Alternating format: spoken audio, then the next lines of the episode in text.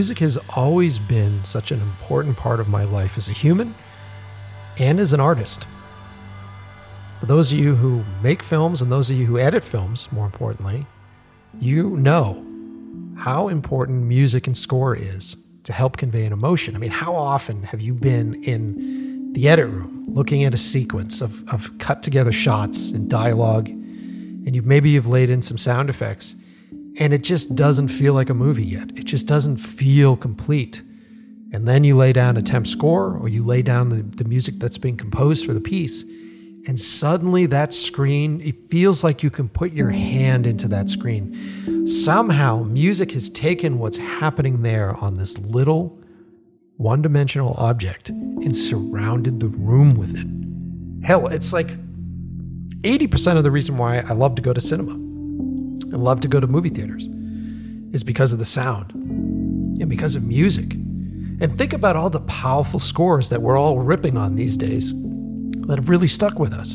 Go back and think about John Williams stuff and everything from the 80s, and Spielberg, and John Carpenter, and what a huge influence John Carpenter is today. And think about um, Sicario soundtrack. Think about Mandy soundtrack. Think about Stranger Things. Think about all these different scores that are just tugging at our emotions, and they do such a good job with it. And I'm fascinated by music. I'm fascinated by the emotions that music triggers, and being somebody that tries to craft my own little world. I try to craft, I try to translate to you some sort of emotion that I felt at one point in my, my life and try to give you that same vibe. You know what I mean? With a, without like smashing you in the back, back of the skull and throwing you in intensive care for fucking five days. How can I do that with the tricks and the tools that I have at my disposal? And the most important one, by far, is the music. And listening to the music as we as we talk here. I've been playing music. We played music at the beginning of the show. I'm really excited to be able to play this music in something that I'm doing. I've been a, such a massive fan of this band for, or this musician rather, for years. Um, and I'm excited to have him on the show. And I'm excited to be able to talk about Big Black Delta today, which is super cool. And now, for those of you who don't know who he is, we're going to do this episode in a really special kind of way. Uh, I'm going to sit down and talk with the man behind Big Black Delta, one man show on this. We'll get into that a little bit, uh, Mr. Jonathan Bates, and we'll talk about his life as an artist, and we'll talk about his involvement with the movie industry, and we'll talk about um, how he deals with life, how he processes life. Um, and we, we, as you'll hear, we get along pretty goddamn well. Uh, the two of us, I think he's like I think he's my age. He's a year younger than me. Um, and we both come from the same generation. We both love the same kind of music. Uh, so this is kind of a this will be a fun conversation. This is a fun little bro fest between the two of us. Um, and, but there's a lot to be learned from this, I think. Uh, so hopefully you guys find this entertaining. And as always, I want to say thank you to everybody that continues to follow and support the show. I really appreciate all of those of you who follow me on Instagram at Mike Pecci at Instagram or the podcast in Love with the Process Pod. That's in Love with the Process POD on Instagram. There, you guys have been leaving me suggestions for guests. You guys have been giving me feedback on episodes. You guys have been following the food that I shovel in my face and the stuff that's going on, all my cryptic messages about future projects. I appreciate it. Um, I really do love you guys, and I really do love that I'm able to do this show because of you. And thank you, everybody who clicks on the sponsor links below the episode. Um, we've just had our sponsorships extended in a period where most sponsors are, are backing out and walking away. Our sponsors are sticking around because of you, because you guys are telling us that you love the show. You guys are clicking on things, you're telling your friends. Our traffic is fucking through the roof right now. We're killing it. And it, we're killing it means that we're all killing it. You guys are really helping with this. So I really appreciate it. And without you, I wouldn't have have the ability to have today's conversation, which I am super excited about. And I have to give a huge thanks of course, to the lovely Gina Manning, who has set this up for us. Um, and I'm gonna give her all the credit in the world. She is the one that introduced me to Big Black Delta. So let's be let's be real about it. Um, so get ready and get ready for this show because I'm going to do this show in a strange and different way. I think what I'm going to do is really cut up this interview because I want you guys to really absorb this music. I want you guys to love this music. So uh, strap yourselves in because it's going to be this interview and it's going to be a lot of different tracks from Big Black Delta, some of my favorite tracks from Big Black Delta. Um, and I may just let some of them run in their entirety because I think they're so fucking great. Um, and it's my show, and I'll do what I want. um, but uh, yeah, so without further ado, today it's really important that you grab those noise canceling headphones. Make sure that they are of good quality. Unless you're riding in the car, then crank it up, but most of us can't right now. So get those noise canceling headphones, strap yourself in for the sonic assault that is Big Black Delta on the brand new, amazing episode of In Love with the Process.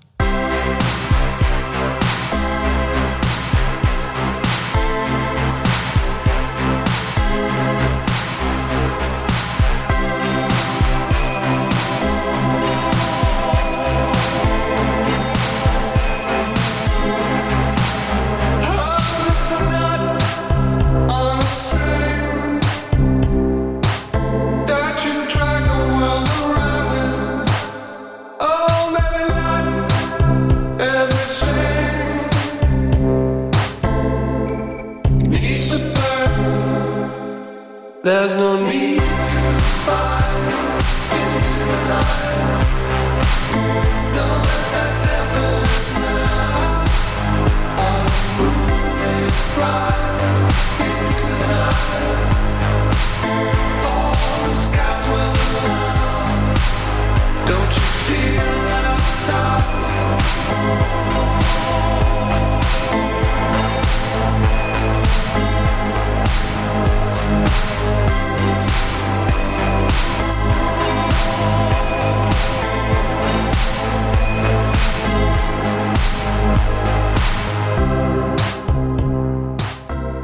So, hey, John, thanks for being on the show, my friend.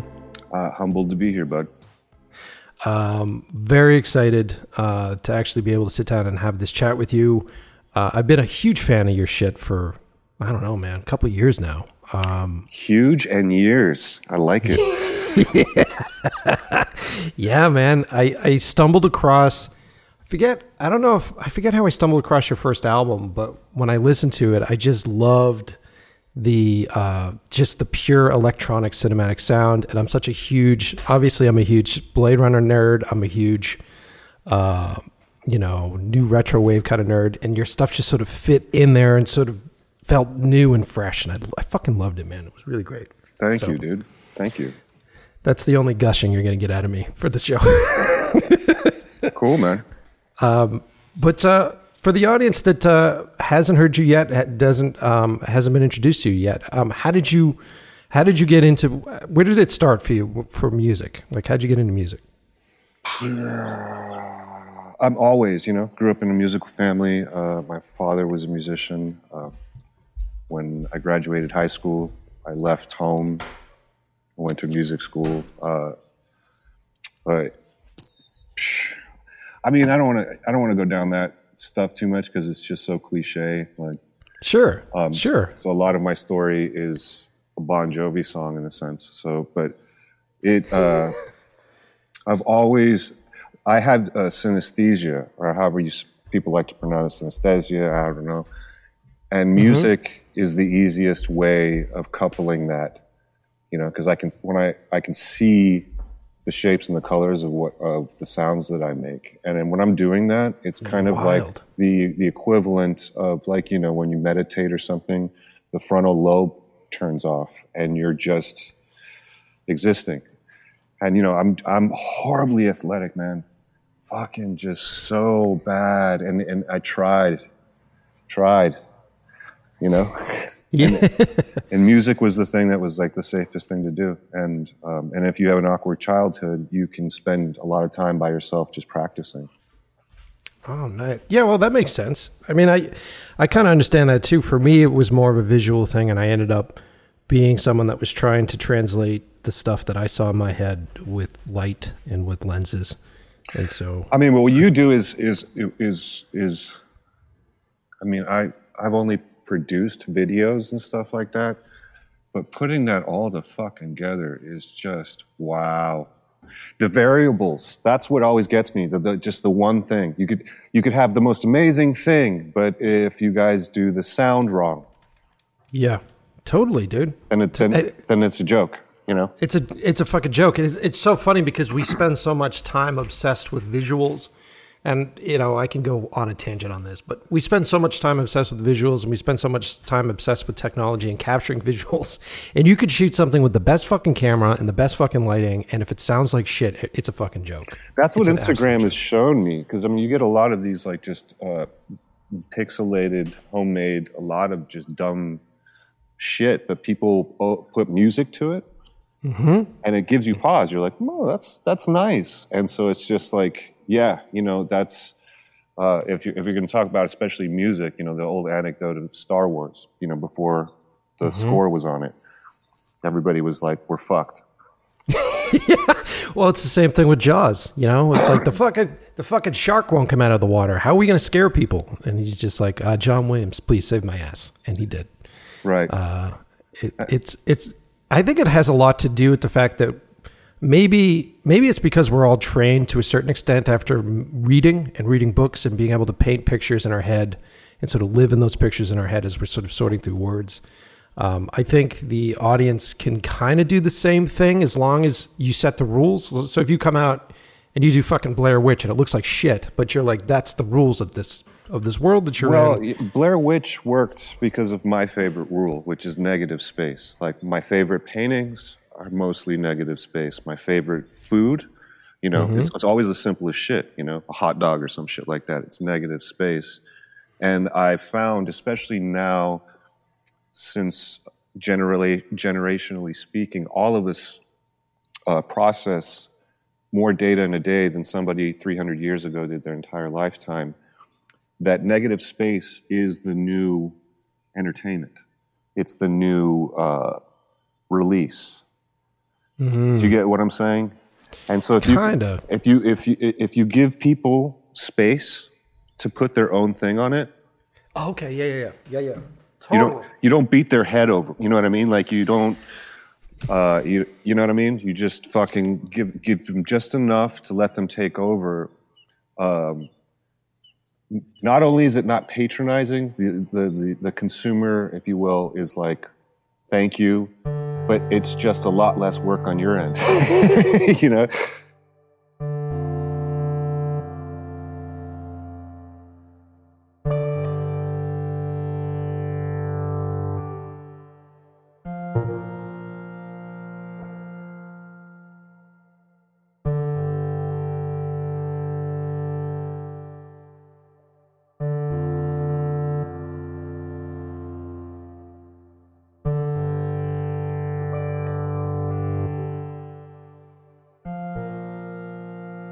It's great that you actually bring that up because I this is something that I've learned through doing the shorts. I actually prefer movies that don't answer all the questions. And it's a battle when you're trying to make it like I'm in the process now of trying to get two features off the ground and we're talking to studios and execs and all that. Bless you, my son. Yeah. And uh, yeah, and it's always a fight because you go into those spaces and someone's reading it off the page and they're like, uh, what's the backstory? And who's this thing? And what is this creature? Where does it come from? And what is the origin? And what is the mythos? And what is the mythology? And it's like, none of that fucking matters. All that matters is that I'm giving you the emotion that I'm feeling in this space. And then you can plug all that stuff. And maybe we'll hint at it. Maybe we'll throw some some little nuggets out there for you to start talking about it and, and, and having that bit. But it's better if an audience walks out of a film or like that, that's what's really great about music. An audience can walk out of that, and it's better if they don't know all the answers, and then they're trying to put those pieces together, and then that conversation continues You longer. can you can see that right now how powerful that inclination for humans are by like how many people are falling for conspiracy theories right now. The For sure. the human mind is a is a computer built for pattern recognition. And since we don't live in the jungle anymore and everybody's got their food, uh, they just look for patterns everywhere. And so, like as an artist, that's why I love Rothko or, or a Richter painting that's just colors because you can mm-hmm. sit there and be like, "What does what does it mean, bro?" You know, you know, like as opposed Yeah. if if you get like you know somebody that does an ultra realistic oil canvas painting where you're just like, "God, this is perfect," but I'd still rather hang the Rothko on the wall. Do you know what I mean? Yeah, totally, man. Because it That's the you know what? That is the difference between the first Matrix and the other two Matrices. The first one was just like negative space, and the next two were just like, oh shit, we got all these new toys. Let's show the new toys. I don't think they were prepared. I think uh, it, it Oh, it's just ultimately, it's just unfair. It was just unfair. Anytime you got something that fucking big, dude, dude, it's like it's like being in a, like a music act that gets famous like at a young age, and you come out and you have that album that's amazing, and you're what 17, 18 years old, and it's like how Yeah. the fuck? and then you got how- every every neckbeard on the planet just being like, "This is gonna suck," and then you know, it's yeah. totally man um yeah so i so i love that about and that makes a lot of sense knowing your music and listening to your music that you like that because uh, one of the things i love about your stuff is that it's very cinematic to me. And so i like to close my eyes and listen to your stuff and and picture worlds and picture Good. places and see things. And that's one of the reasons why i was really drawn to it. And I, I've always been i think it's because i'm an editor myself i've always been drawn to people that actually put together an emotional journey with whatever they're making whether it's food or whether it's movies or whether it's music um, and i've always got that out of what you do. Uh, it always felt like a movie score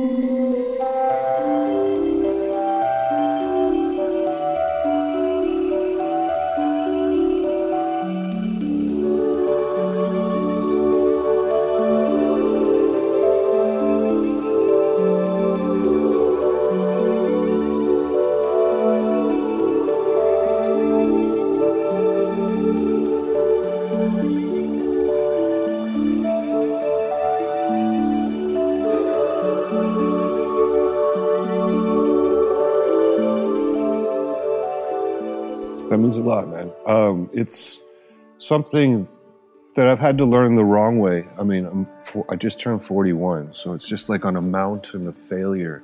I finally got, I finally got it, which is the golden rule, but in the art world, which is just be of service. Most of us as artists, we we start out and we want we have this I'll show you attitude. Every dude, every girl I've ever met is just like look, I'm going to show them how bad I am. I'm going to show. I'm gonna ch- check out this. Check out that. Yeah. And and that is a different uh, wave probability cloud to live in than I just want to be of service. So when you're making decisions, whether it be on set or even more importantly when you're writing a script, instead of trying to show off how great you are, um, Mhm. it's coming from like how can I make this moment the best that I can. And when you come from those places, technically, usually you don't need as much. Um, so there's a lot more negative space. But I found that people respond uh, kind of like, thankfully, how you're talking about my music, where you're just like, hey, this, I use this. I actually use this to close my eyes and listen to it and go Mhm. somewhere. And it's just like, that's why I'm here after meditation and therapy and a bunch of years. It's not to show how big my dick is. It's it's about to be like, as a euphemism, of course. Um, how can I be of service? How can I make whatever room I'm in cooler at that time? It's it's cool, man. Because I, I've said this before about music in general. I, I almost feel like music is like this emotional sponge. It's a almost like a time capsule device where um, music stores memories to a certain extent. Oh And yeah, yeah, yeah. it's it's really fascinating, especially as you get older. Because one of my I'm turning 42 this year.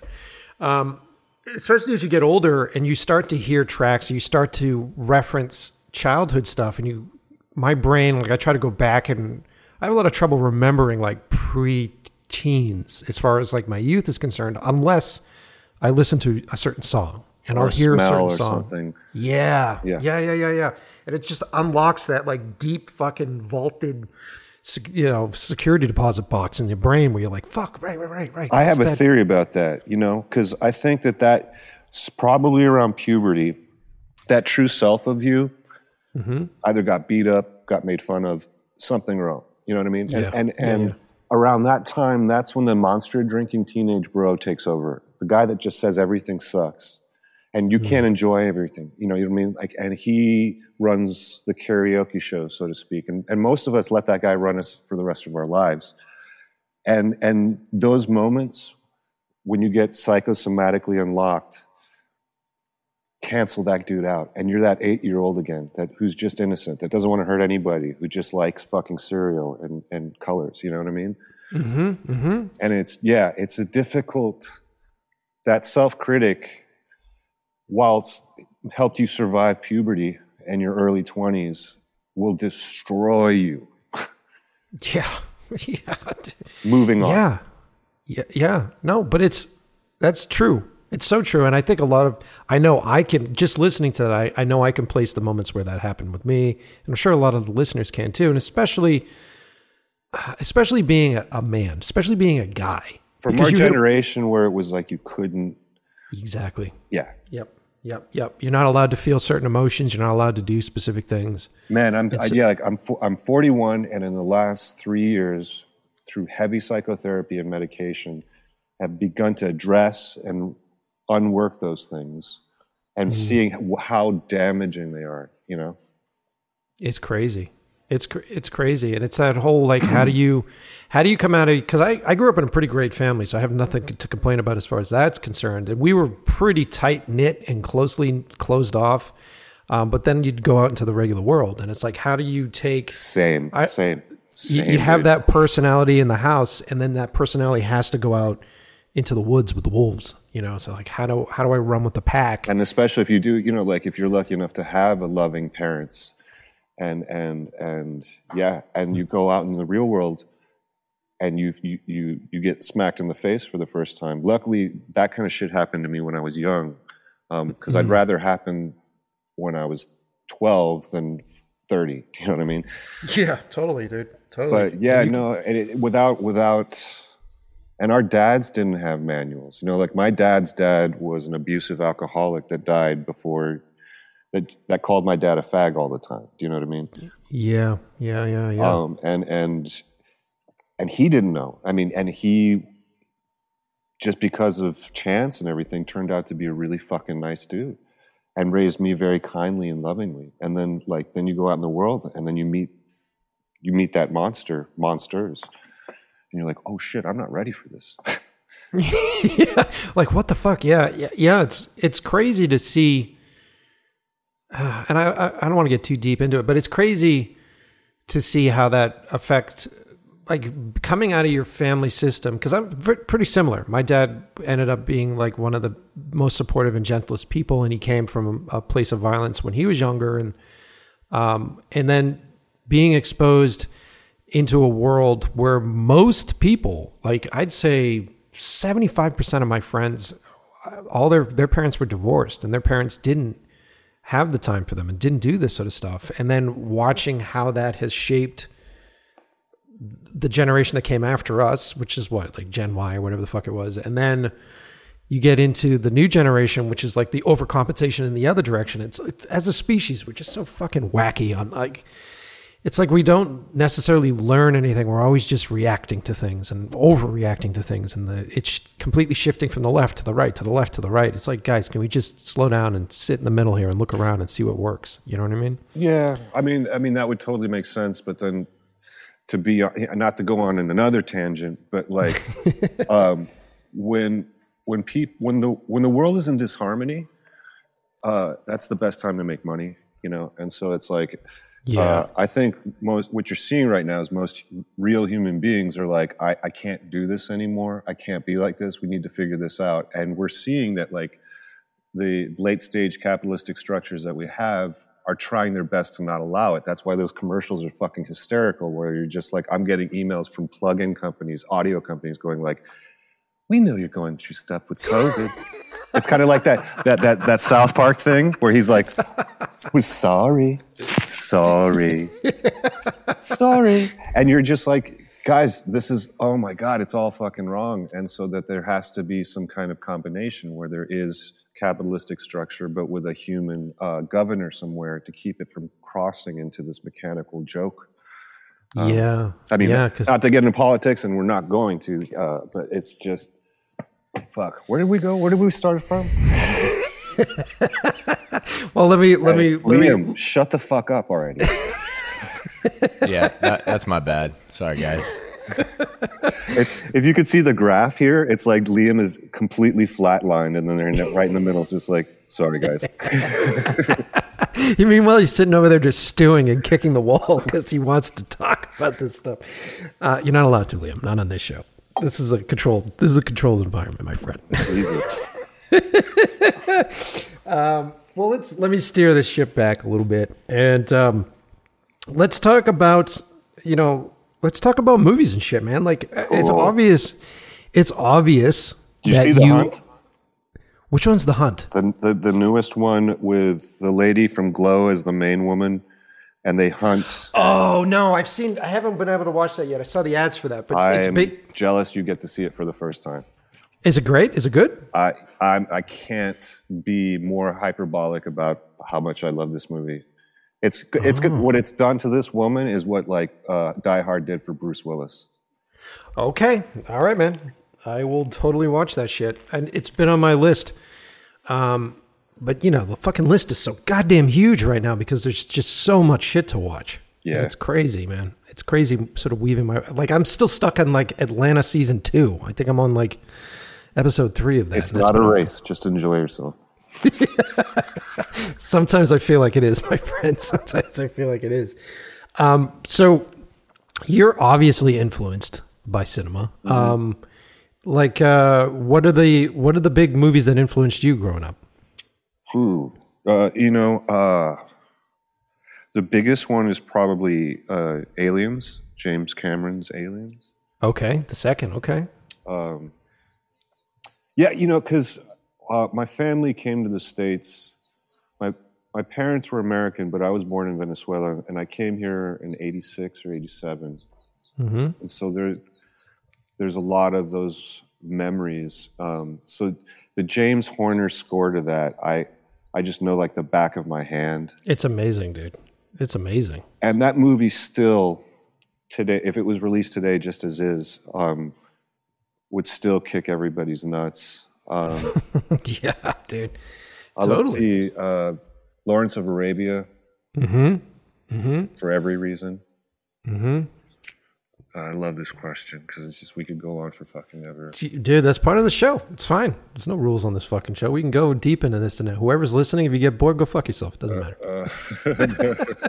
Yo, it's Mike Pecci, and go fuck yourself. That's right. Suckmydick.com. Uh, fucking what is what's, what's another beautiful one? Uh, RoboCop, Paul Verhoeven. Hey, have you actually? Speaking of which, it's on Amazon Prime. Is Mm-hmm. Paul Verhoeven's Black Book? Have you seen that? Yeah, it's cool, man. It is. Oh, it's a fucking masterpiece. It's cool. And then, um, did you see? Uh, they were trying to be RoboCop, and it was okay. Did you see? Uh, what the fuck? Hold on, it just went right out of my brain. It was the one where the dude gets the chip put in the back of his neck, and his body takes over for him. It was. Um, Yes, the dude from uh, the, the the the Prometheus. Yeah, yeah, yeah, yeah, yeah. Logan uh, Marshall Green is in it, and Yeah. it's. Uh, An amazing, Upgrade. yeah, Upgrade, upgrade, yeah, yeah. Every time I, the problem is, is I think of Maya Rudolph in Idi- Idiocracy when she's like, upgrade. so like, every time I see that, I think that. But that movie, except for the name, is I think a fucking genius piece of fucking work. The score is brilliant. yeah, it's great, dude. The fight scenes when when when the autonomy, uh, the AI takes over, and he's just Yep. like watching it. Uh, no, I loved every every little piece of that movie. Uh, Dude, I love the tone in that movie. And I just had this conversation the other day because, like I said, we're in the process right now. I'll talk offline about it with you, but we're in the process right now trying to get these things sold. And I just heard through because everybody's sort of pontificating. Whenever you put movies out there to try to get them picked up, everybody's sort of pontificating on why it takes so fucking long for it to happen, which is the most annoying fucking thing. Anyway, um, but uh, someone was saying to me the other day that studios are allergic to directors that like to create tone.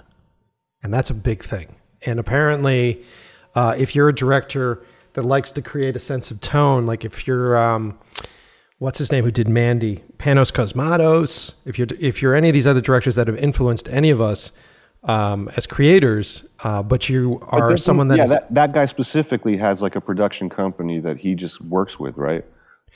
No, so he got picked up. So he did, I think the first one, which was Beyond the Black Rainbow. Did you see that one? Yeah. Yeah. So I think that was independently released. And then he got found and uh, produced by Elijah Wood's company, SpectreVision. Yeah, that them. Yes. Yes. They're great. They're great. That's all I could say on the air. So They're it's great. like if, if if if like you get a team that like believes in you at, at one of those places, then you, and if you're doing it on an independent film level, then it's, then it's fine. which But is then- what considered what like two million, three million. Yeah. So you have to be, and the the strange thing is that a lot of studios are quote unquote doing things with their subsidiary companies as an independent, but they're doing the same thing, which is first time directors have to be under two million, but independent is still considered under ten for Copy. stuff. Right. And so for him, he went and he made that piece with SpectreVision, which was an independent released. I think it was actually financed by M. I forget the full name of the company, which is like a fan finance company. Um, and that one fucking murdered. That killed. Like uh, Mandy killed. It was Yeah. amazing. And then, uh, you know, I'll go into rooms at like uh, big studios and s- sit with execs in studios and just go like, "What do you think of Mandy?" And then we'll sit there and they'll be like, "Well, fucking, uh, it's amazing." And I'm like, "Yeah, it's an amazing fucking movie, and it's like an influential movie, and everything he's doing is really fantastic in it. How come you're not hiring him to do the next thing?" They're like, "Oh, because he doesn't make money. I mean, that's the thing is that like the, these guys these guys aren't there to, for art, bro. Like like But they're there because they have mortgages and they have BMWs and they have kids that are going to go to college and stuff like that. And it's just like you you ask why movies take so long, and it's just it it's it's just human. Um, what would the word be? Incompetent bureaucracy, which all of us are susceptible to. Yeah, it's know? true. It's true. And then putting your neck out on the line and who's who's going to put their neck out. Oh out. my god! I mean, how how scary! That to me is a scary existence, right? You got this chick that you're married to that's probably out of your league. You have two kids, right? And they're they're in, they're in private school, and your mortgage is probably fifteen grand a month. You know all this fucking shit, and you got to work in the hardest business on the planet.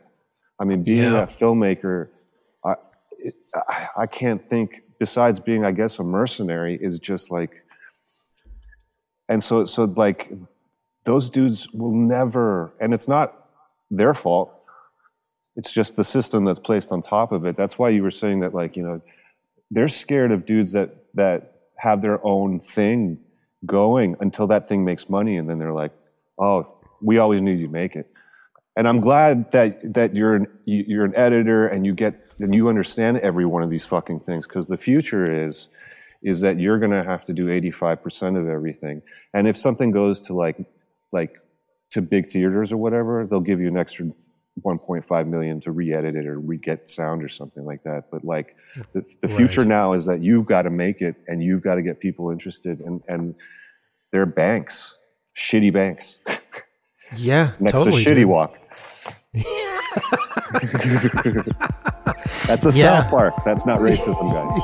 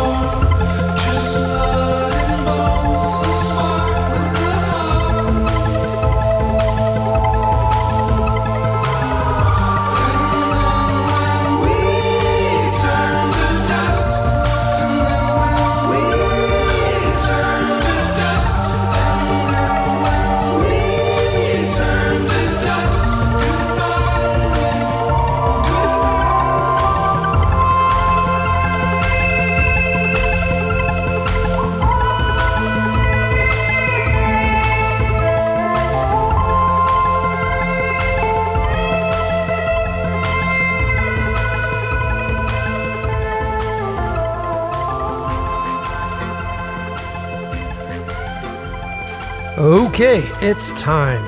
It's time to take the break. It's time to uh, give a big thanks to the men and women that make this show possible. Um, I want to give some shout outs to our sponsors. And I want to give some more shout outs to you guys. I keep thanking you on the show because I'm just really happy that you guys are fucking listening. You know what I mean? Thank you. Thank you for fucking listening. Thank you for choosing us weekly. And the numbers show it. You guys are choosing us. And for the newcomers that come listen, like this may be your first episode, go back and listen to all the other episodes. Um, and if I know it can be kind of daunting because you look at our lineup on Apple Podcasts and you're like, wow, what the fuck is this? This is like episode 85 or episode 83 or wherever we are. Holy shit, where do I go? Well, go to our website, go to inlovewiththeprocess.com. There, I've curated the episodes by subject material. So if you want to listen to just directors, I've got all the directors episodes separated. If you want to listen to cinematographers, if you want to listen to musicians, if you want to listen to chefs, uh, it's all organized in a neat way, a neat, easy way, uh, so that you can choose the episodes that you want to hear. Um, and if you're like, well, do I have to listen to stuff in order? You can go back and listen to the first episode if you want to hear me set this whole thing up. Um, and I promise this isn't like a Marvel comic book series where like we just put out randomly reboot the thing and it's like episode number one again. No, no, no, no. There's continuity. There's definitely some continuity here. So go back and start at the first episode, but then jump around. It's totally fine. Uh, you'll hear me referencing things that I really want to have happen, and then they do happen. So it's an interesting sort of journey. Um, and if we're at like 80, I don't know what episode this is ultimately going to be, but if this is like 84 or 85, it's like 85 hours worth of content at least. At least. Some of the episodes are pretty long. So enjoy them. That is our love letter to you. That is my love letter to you. That is uh, why I started the show is I really wanted to give back, but I also wanted to hang out with you guys and with these guests.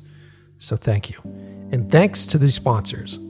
So first up, our good buddies over at Puget Systems. If you are a musician, if you're a sound engineer, if you are a filmmaker, photographer, and your computer is just not cutting it, it just doesn't have the power that you need, I highly suggest you save some cash and you look into building a PC. Now, there are some of you out there who can build your own PCs, but there are a lot of people out there that are like, look, I don't want to deal with that shit. I just want something to show up in a box that I can open and turn on and start and get to work. I don't blame you. And I did all the work for you guys because I was in that position a few years ago. It was like, where do I get a good PC? Who can I trust? I don't want a fucking Dell. Okay. Uh, so I found these guys, Puget Systems. Awesome company, family owned company. They actually build amazing PCs, custom built for the software you use. Okay. So, like, if you're someone that is just primarily building a Premiere system, if you're someone that's primarily building an Audition system, whatever it is that you're looking to do, these guys have beta tested all the different pieces of hardware out there. They know what works and they know what doesn't. They know what combinations work best. So go to pugetsystems.com. There, choose a base system based upon base level system based upon the software you use. Um, and then they want to hear from you. So you can reach out to them and talk to them and say, look, this is what I got. This is what I need. This is what I want. And they will help you do that. And I know there's a lot of people listening to the show that aren't from the US, right? And you're bummed out because Puget doesn't ship internationally. Well, they're trying to change things. What they're doing now is they're offering up a consultation. It's like a $500 minimum consultation where you can talk to them and they will help you build your own PC. That is like a Puget system. Dude, that's a great thing, especially for those of you who build PCs and you want to just have validation in what it is that you know. Hey, does this hardware actually do what I think it does? Because most of the time we're trying to navigate the fucking trades that come out that are put out by the people manufacturing shit. Here's the newest and greatest fucking thing. We need to sell it. We got a warehouse full of these fucking things. Uh, it works perfectly. And the thing that's great about Puget is that they don't manufacture hardware, they build machines. So they're always looking for the best thing, they're always looking for the cheapest way to do it, um, and they're looking for stuff that works. I can't say enough great things about these guys. They have been nothing but wonderful to me and to the show. Please click on the link below. Go visit PugetSystems.com. Also up, good buddies over Quasar Science. One of the best advancements in cinema in the past 10 years has been LED lighting. And the leaders, one of the leaders in it, is Quasar Science. If you're someone that's looking for something new for your light kit, if you're looking for something that is versatile, something that doesn't require a lot of power, something that you can program, something that you can use and you and you don't need a lot of space, uh, definitely go to Quasar Science. I have people asking me all the time, Mike, what kind of lights do you have in your kit? Got a bit of everything, but I've got quite a few Quasar tubes, and I love them. So go to quasarscience.com to check them out. Also, I want to give a big shout out to Industry Jump. Industry Jump uh, on Instagram and industryjump.com. It is a great community of filmmakers, a great community that is trying to help directors, trying to help shooters, trying to help crew find work and get jobs, especially at this time period. And it's a great place to find mentors. So if you're not getting what you need from me, because you're like, I like to talk to people that don't say fuck, then you might want to go over to Industry Jump. So go check them out. Nice guys. Pumped about our collaboration that we have together. Um, and then while we're talking about it, because uh, we really haven't been talking about his music much on the show, I highly, highly, highly suggest you go to bigblackdelta.com. There, you'll be able to check out all his albums. He has a brand new LP on the way. I think it comes out in July, but his first two singles are fucking fantastic. Uh, his latest single, Lord Only Knows, which just recently came out, uh, actually is a, a really cool sound for him because it it's like an old 80s metal riff on an electronic track. I fucking love it. I'm really excited about this new album. Uh, but please go check him out. Go support him. Like I said, it's uh, bigblackdelta.com. There you'll be able to see some of his music videos. Um, and then you'll also be able to look at merch. He's got some really cool fucking merch, guys. So support support the artists that you love, especially independent artists like John. You got to support them. All right, that's it. Let's get back into it. Let's get existential with John from Big Black Delta.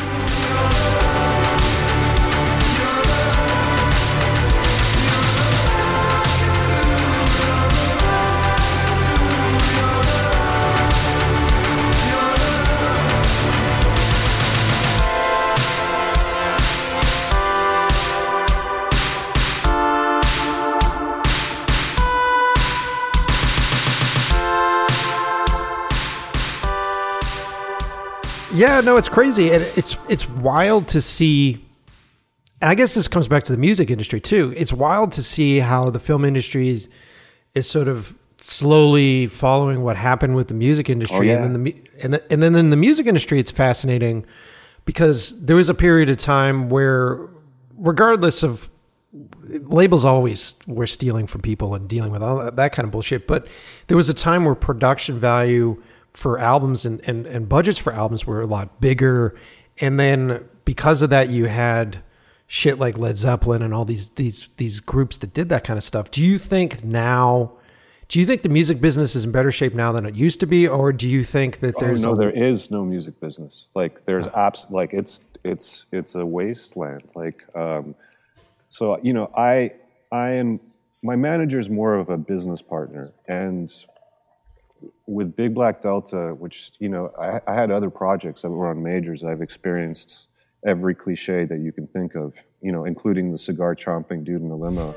I'm not kidding. You know, we were like we got to set this up for autonomy and it took us about six years but like i own my own label and i essentially lease my publishing um, because now if if you look at the deals that are quote unquote deals that like major com- corporations are handing out to artists it's an, it's it's I can't use uh, the word slavery right now because of current events. I think it's wrong, but but you get what I'm saying. Um, it's it's Yeah. it's almost illegal. It would be consistently illegal in the past, and their attitude, which is a very American way of negotiating, is just like you're lucky to be here, take it or leave it.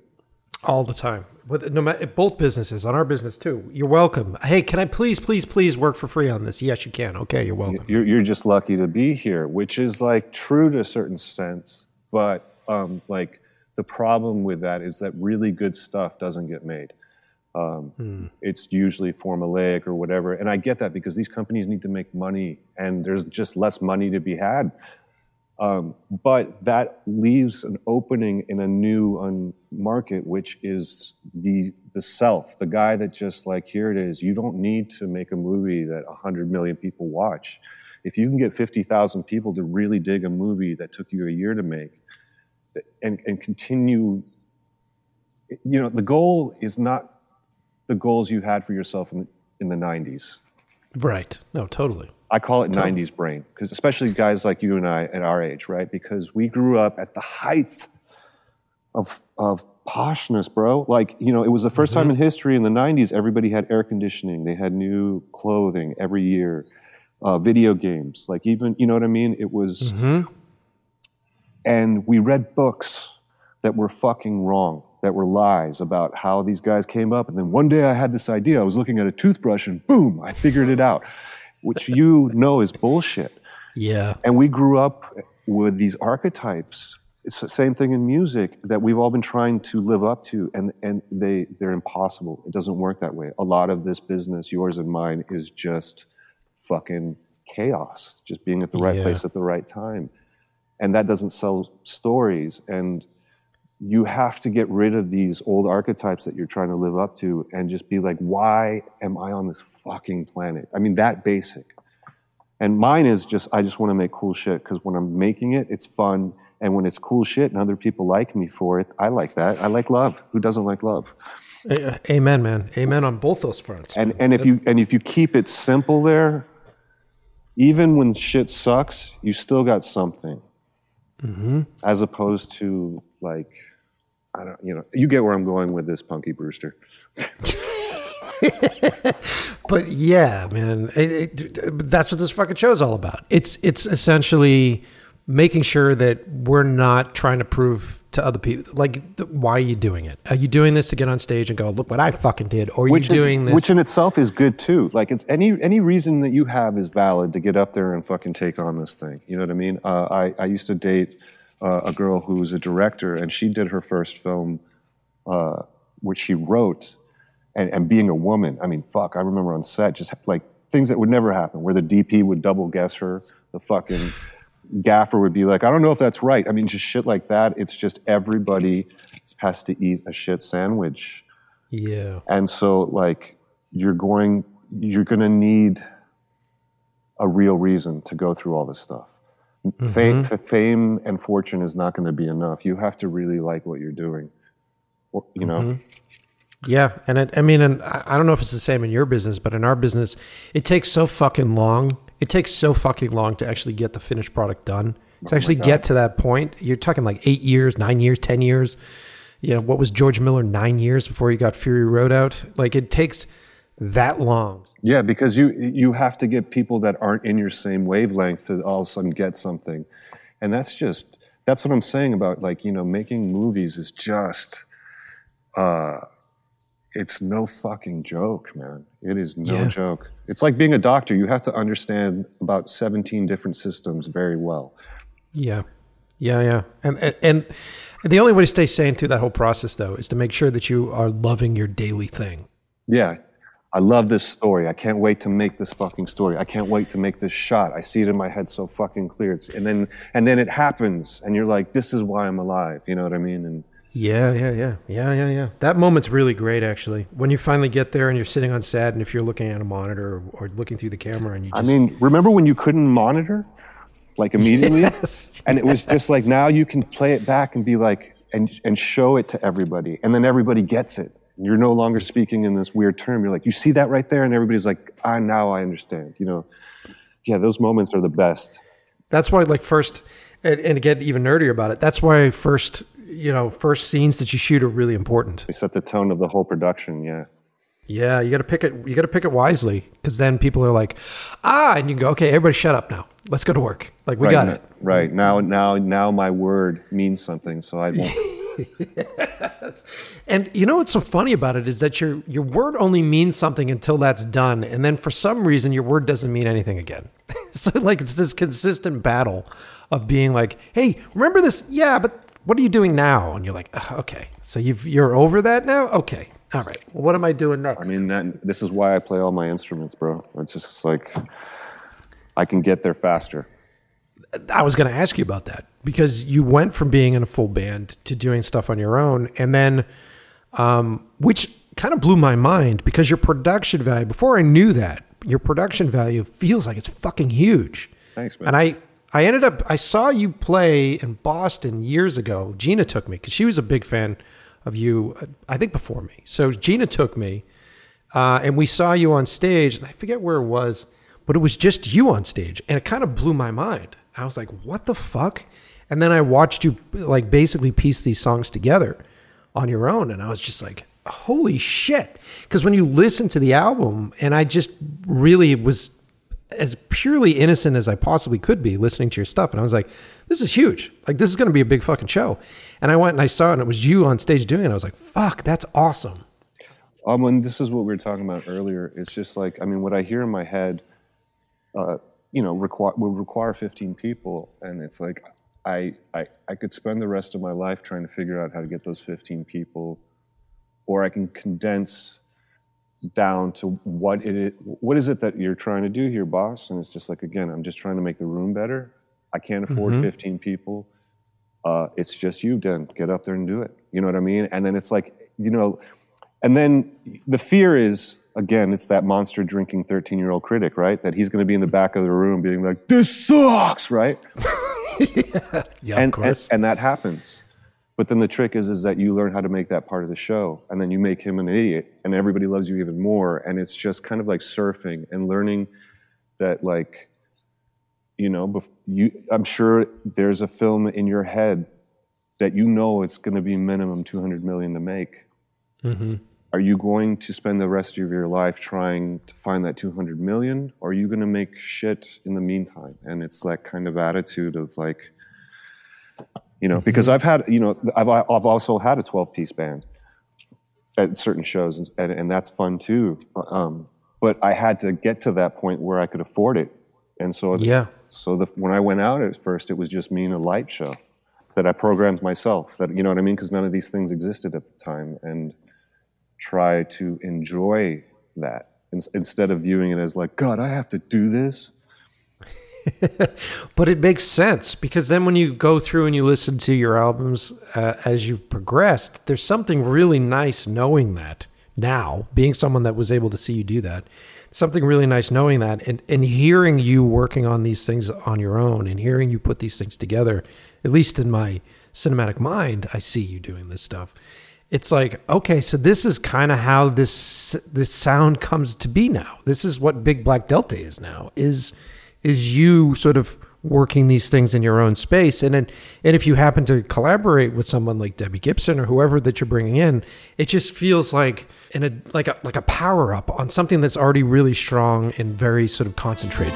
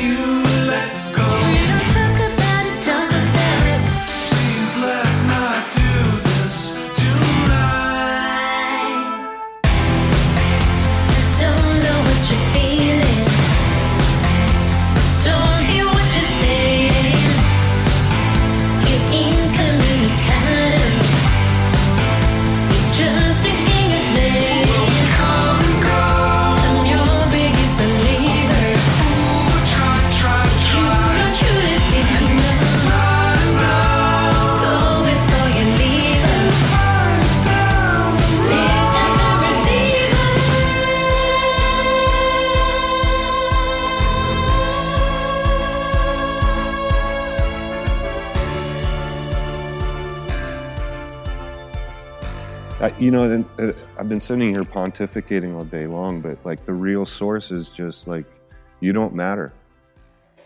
Like, Yeah. like, and I and, and I don't say that glumly or with depression. There's there's a lot of freedom in that concept. I mean, a lot of beautiful freedom. If I say to you that, like, dude, yes, there are people that love you, but like, matter, meaning, these are human created terms. You know, physics and math doesn't think that way and we live in a physical mathematically based realm i'm not discounting the spiritual by any means i'm just saying that that we don't have a language for that and um, you don't matter. So, like, you know, there was a part of me that's like, you can't go out there and just stand up there with a mic. But then when you're like, but dude, you don't fucking matter. Who gives a shit? Then you're allowed to do whatever you want.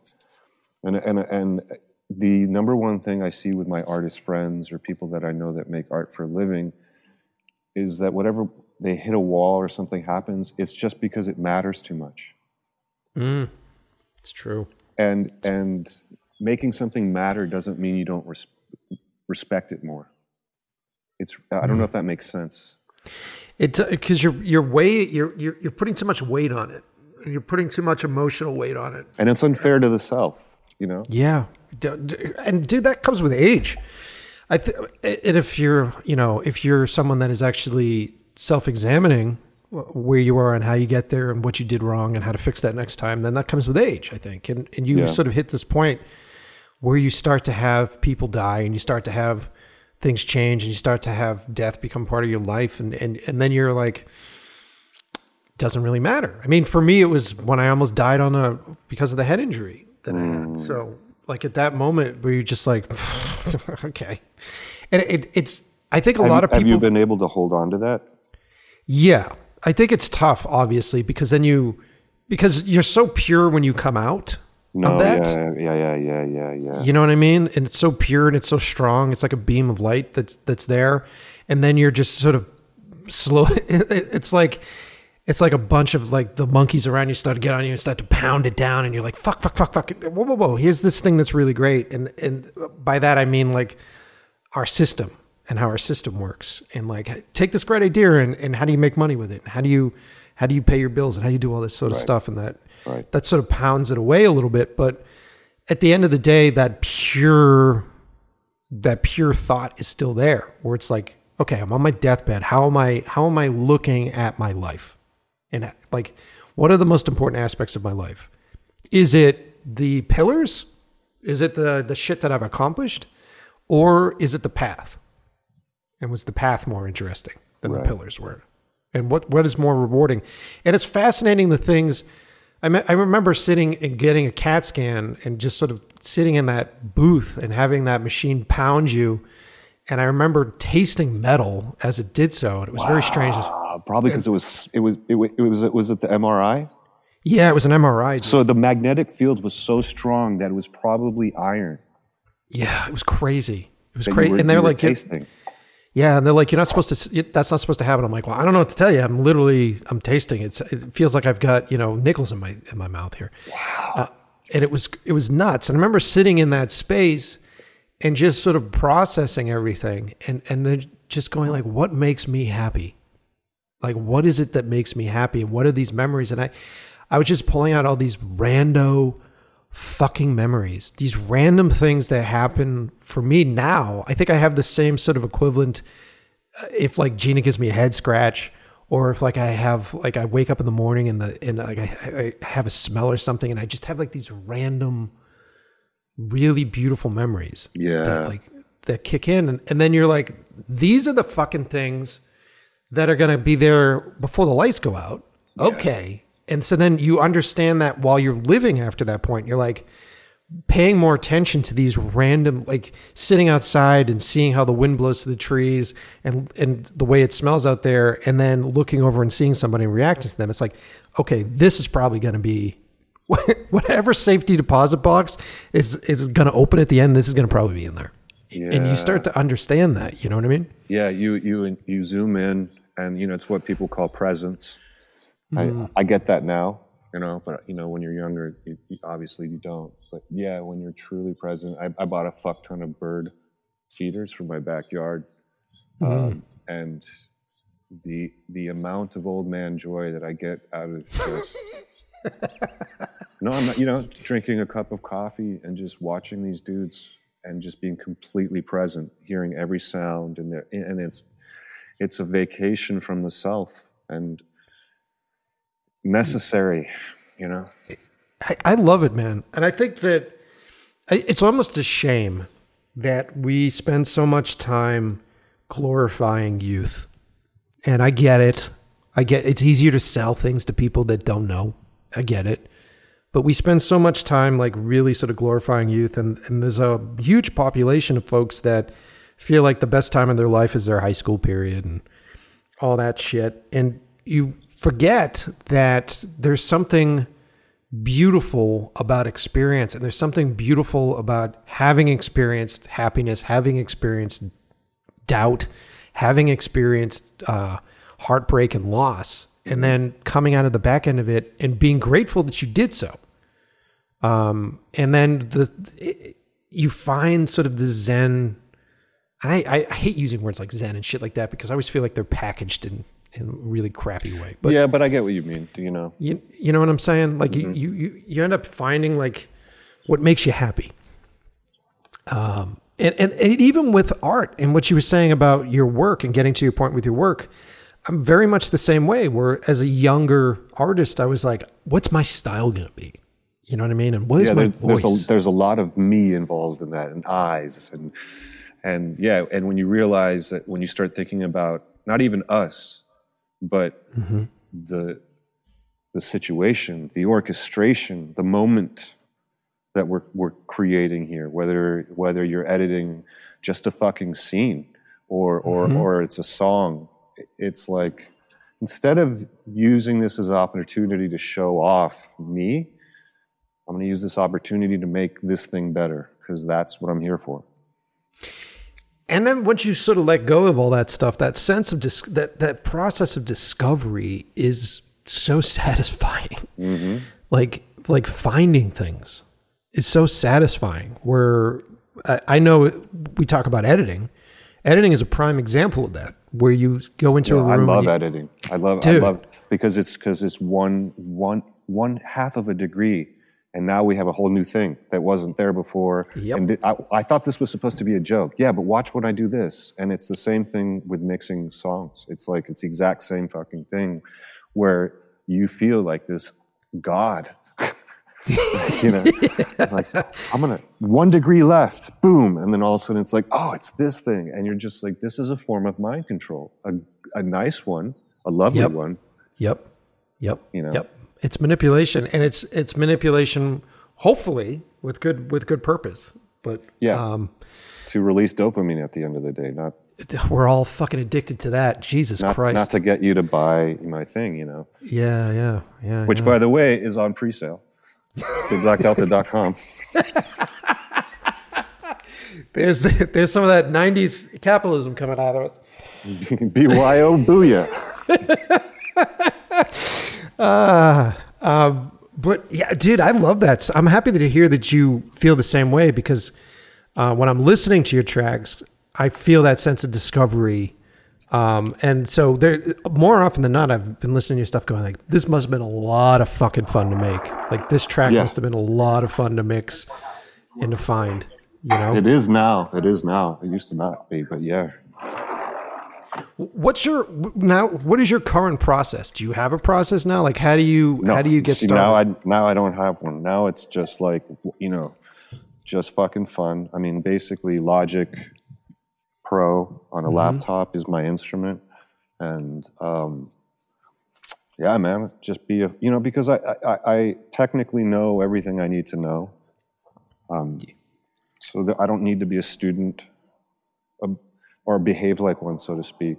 You're you're you're a student forever sure. but like I, I'm not in that mentality, and so it's just uh, no process. But like once something is established, um, it's about you know what is what's the purpose of this song? What what what wave or, or cloud do I want to put around that person? And then, I mean, little tips and tricks uh, for the musicians that are listening, you know, a big one is don't look at the screen or bring up a painting of what you think the song it looks like, for example, because if you're looking at a session with squares that are colored and the part of you that can't help but makes things neat and excel like will start doing that and that will make the music sound a lot like what popular music sounds like today which is just meme delivery devices under a grid because those those those sessions look pleasing to the eye. You know, they're mm-hmm. just they they're just these great squares that are placed perfectly. But you know, messy songs or let's say a Dylan song or something like that, it's not going to look like that. And so if you're working as a musician on a DAW, when you're using your eyes, you hear what you see. So put on a picture or turn off the monitor and then make your decisions about what the song is or what it needs. And I can't recommend that enough. Dude, that's the first time I've ever heard that out of a musician. That's fantastic. That's Now, like, fantastic. as far as like what's the the the visual version of that i don't know you know because like god bless the guy that's directing and editing his own movie yeah, because but because your objectivity is now yeah. non-existent and you're Yeah. going on complete instinct and you have no idea Yeah, it's crazy, dude. It's crazy. The few when I do both, and I don't prefer to do both, but when I do of course not both, ugh, uh, it's like torture. It's like torturing yourself it's Um, brutal with film. And I've talked about this in other episodes, so I won't get too deep into it. But uh, with with filmmaking, I break it into steps. So for me, it's like there, are, like if I'm going to do a project, there are four different adventures that I get to go on. And four different Yeah. adventures that do different things. Like so, there's that prep stage and that sort of discovery stage, and that there's no rules, there's no budget, and you can just sort of sit and play. And that stage is a lot of reading, it's a lot of researching, it's a lot of sketching, it's a lot and of that. protecting and protecting you can't let anybody in yeah Yeah, yeah, yeah. So in that stage, it's a lot of fun. I'm usually in a really good fucking mood when I'm doing that. And then uh, you get into pre-production and production, and that's just heartbreak time. That's just like, hey, I got all these really great ideas, and then everybody's like, yeah, those ideas are great, but you know, you can't do this, and you can't do that, and you can't do this. So then you end up transitioning into like tr- problem solving mode. where yeah it's like, triage yeah, exactly, exactly. My throat's cut, and I'm still trying to guide this train through a crowd of people. Like, how do I? Okay, and so then you do that, and then in that you start. It's like going to war. I always say that sets are war, and you go and you you have your different camps and your different people and your different teammates, and you sort of go out to do that, and then you start to form sort of a camaraderie, and then the set experiences themselves start to cloud the film. So then you're just like, this is really fucking great because you know all the things that you went through to get that. You know what I mm-hmm. mean? And then you end up in the edit room, you're like, it's not as great as I remembered being. It's like, oh, wait, I was being affected by the fact that I convinced the location guy who was going to shut us down uh, to go get a coffee. And I was able to do all these different elements just to get the shot in the fucking folder. Uh, and then you get into edit. And edit is like, you sort of you you have to go through the heartbreaking process of being like, all right, so I went to war and all the I pro- have nothing here that works. yeah, And all now I have to cut something completely new, and it wasn't what I intended. Yeah, yeah, I know, I know, I know. I thought I got that shot. What the fuck? We spent, yeah, I, I- with one a, a video that's about to come out. You know, it, it was I. I'm the principal. I'm dancing in it, and I'm producing it on my own label. So it's like. Uh, I've been there since seven in the morning. It's now about three in the morning, and I'm about to go for my shot. And the producer comes up, and he's just like, "How you doing, man?" And I'm and I'm like looking at him, and he's like, "So," and I'm like, "Stop. How how much over?" And he's like, "Well, I think around." I'm like, "How much over?" Around two. So I'm like, "So you mean five? Yeah." yeah. And then it was like, John, you ready? I'm like, yeah, be right there, you know. and then the same thing, I, I came home and I, you know, uh, uh, I didn't edit it. Uh, Warren, the director, who's just fucking brilliant. Um, but I, to, I wanted to teach myself um, Premiere. So I, you know, I went through all the footage and, you know, it was like, oh my God yeah, yeah, you know that that that feeling of like all this Yeah. this and this is unusable what the fuck am i supposed to do now warren made a masterpiece and, and he had you know luckily he was the director so thank Yeah. christ but like had i had to do what he had to do dude. But that's part of that. That's part of that. That's part of that shit that you learned how to do with music. when you're doing that as a filmmaker, that's Compartmentalized, you know. Exactly. And then you hit this point where the older and the longer you've been doing it, the faster you get over the heartbreak. The faster you're, you're able. At this point, I can kind of, depend upon how connected I am to it, I can get over it in about five minutes and just go, okay, what do we have? How do we fix this? And, and that's the mode. And then in that fixing, even though that sounds like a negative, it's not necessarily a No, negative. it's it's a process of discovery, which is, jo- is a joy. If you can let it be a joy, it's fucking Yeah. great. Yeah. Yeah, no, because then that's the other thing that, that happened is after, uh, you know, a day or two of learning the commands and getting over, also editing yourself, like looking at cut footage of yourself, is like you know masturbating into a mirror while it videotapes and projects on a wall. you know, it's just it's not fair. It's not fair. It's not fair. but but but you know like ultimately like it's so much fucking fun to be like well we could do this with this and that you know and just allow that allow the joy of it you know what i mean Yeah, yeah, dude.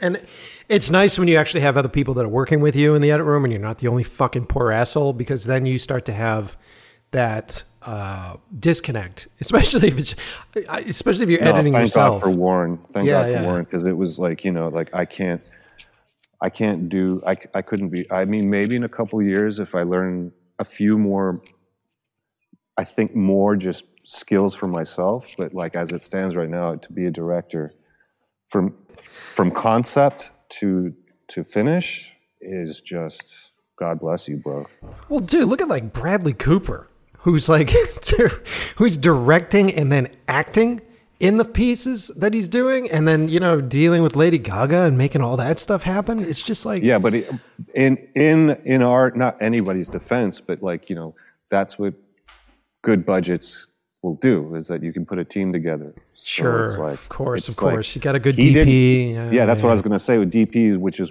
probably, you know, it's if there's four of the most important things, the DP is one of them.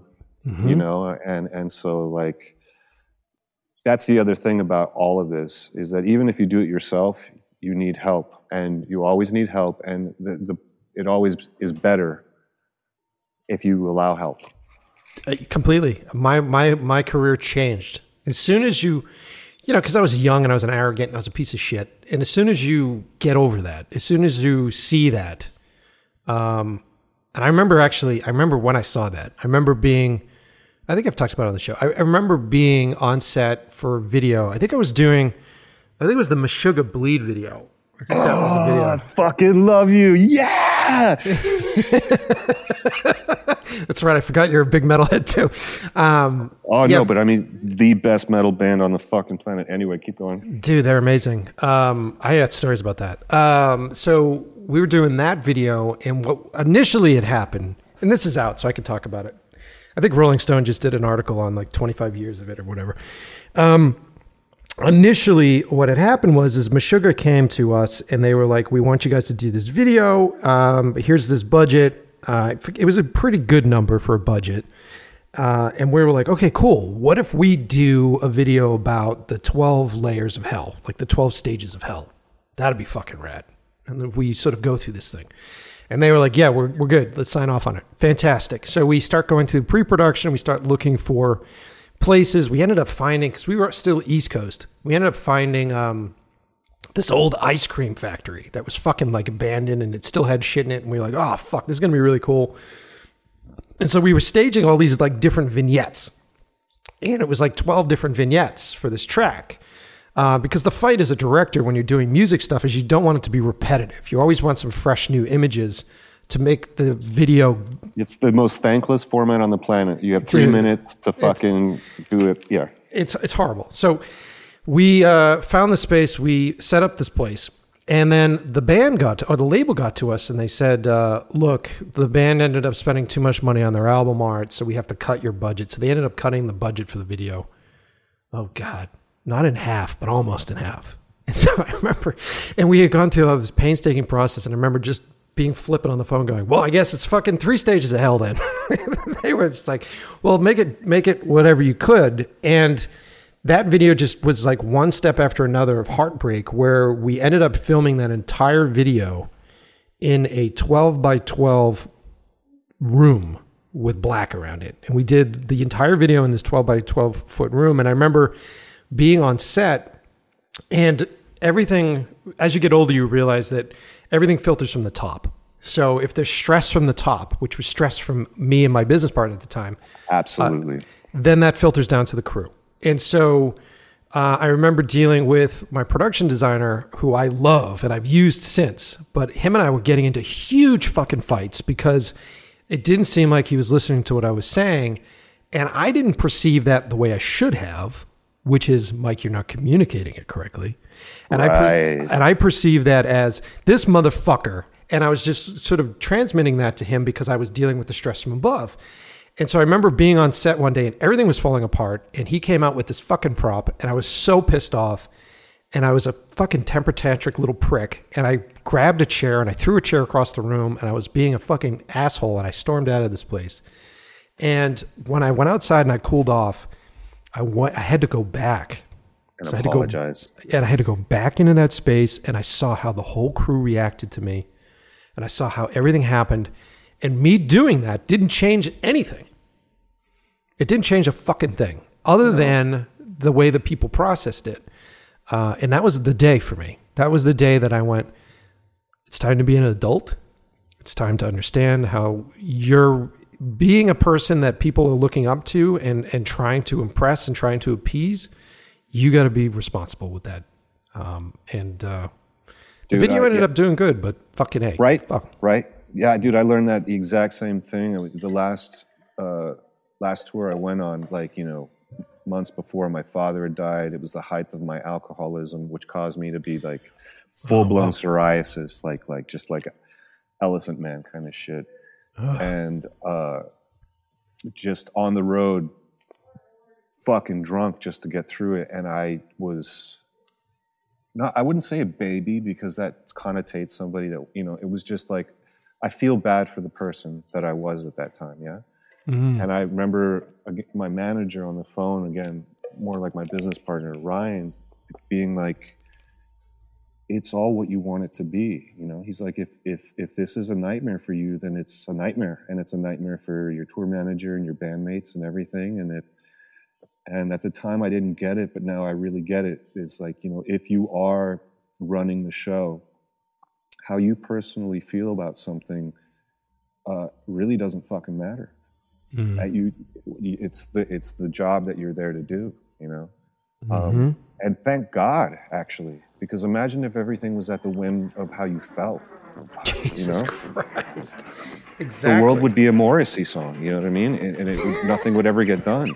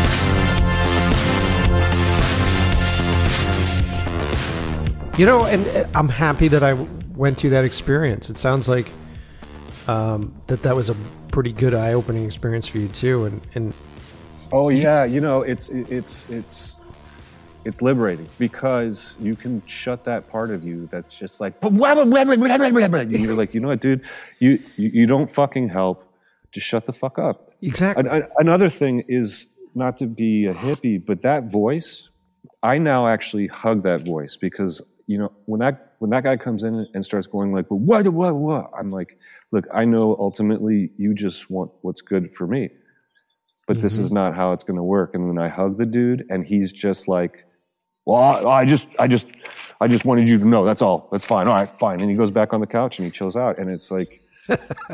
It's very true. You know what I mean? And just acknowledging that dude and being like, look, I love you, but you're not of service, you know? Yeah. Yeah.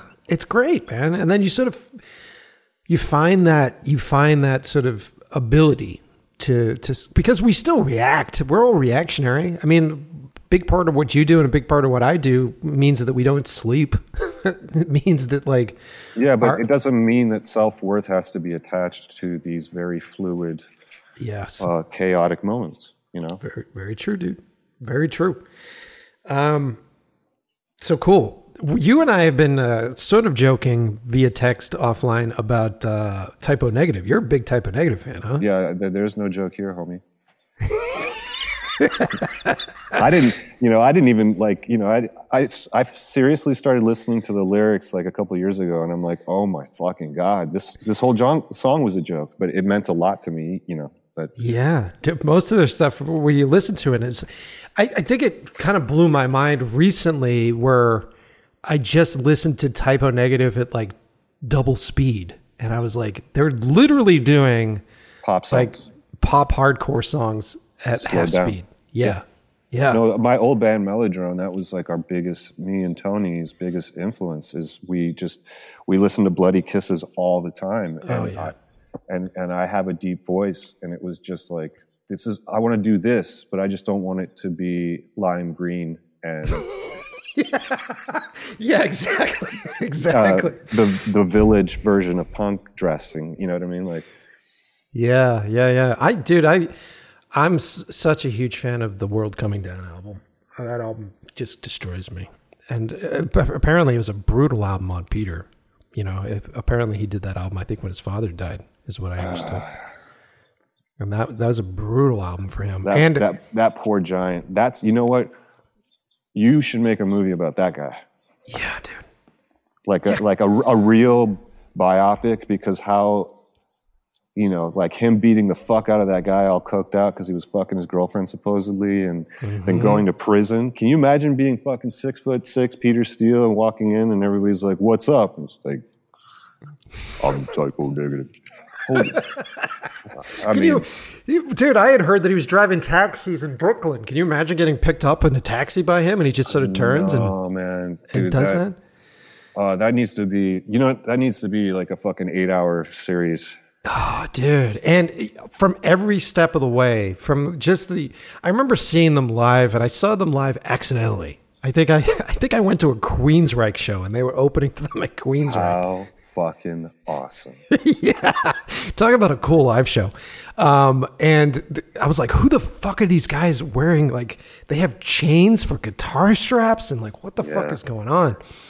Ah, I love, I love their music. And talk about like um, cinematic, sort of orchestrated music. Like Peter Steele stuff and Type O Negative stuff has just been like a huge, huge, huge influence. And every once in a while, because Gina's not from that generation, so I'll put that on the car, and she's like, Nobody's perfect.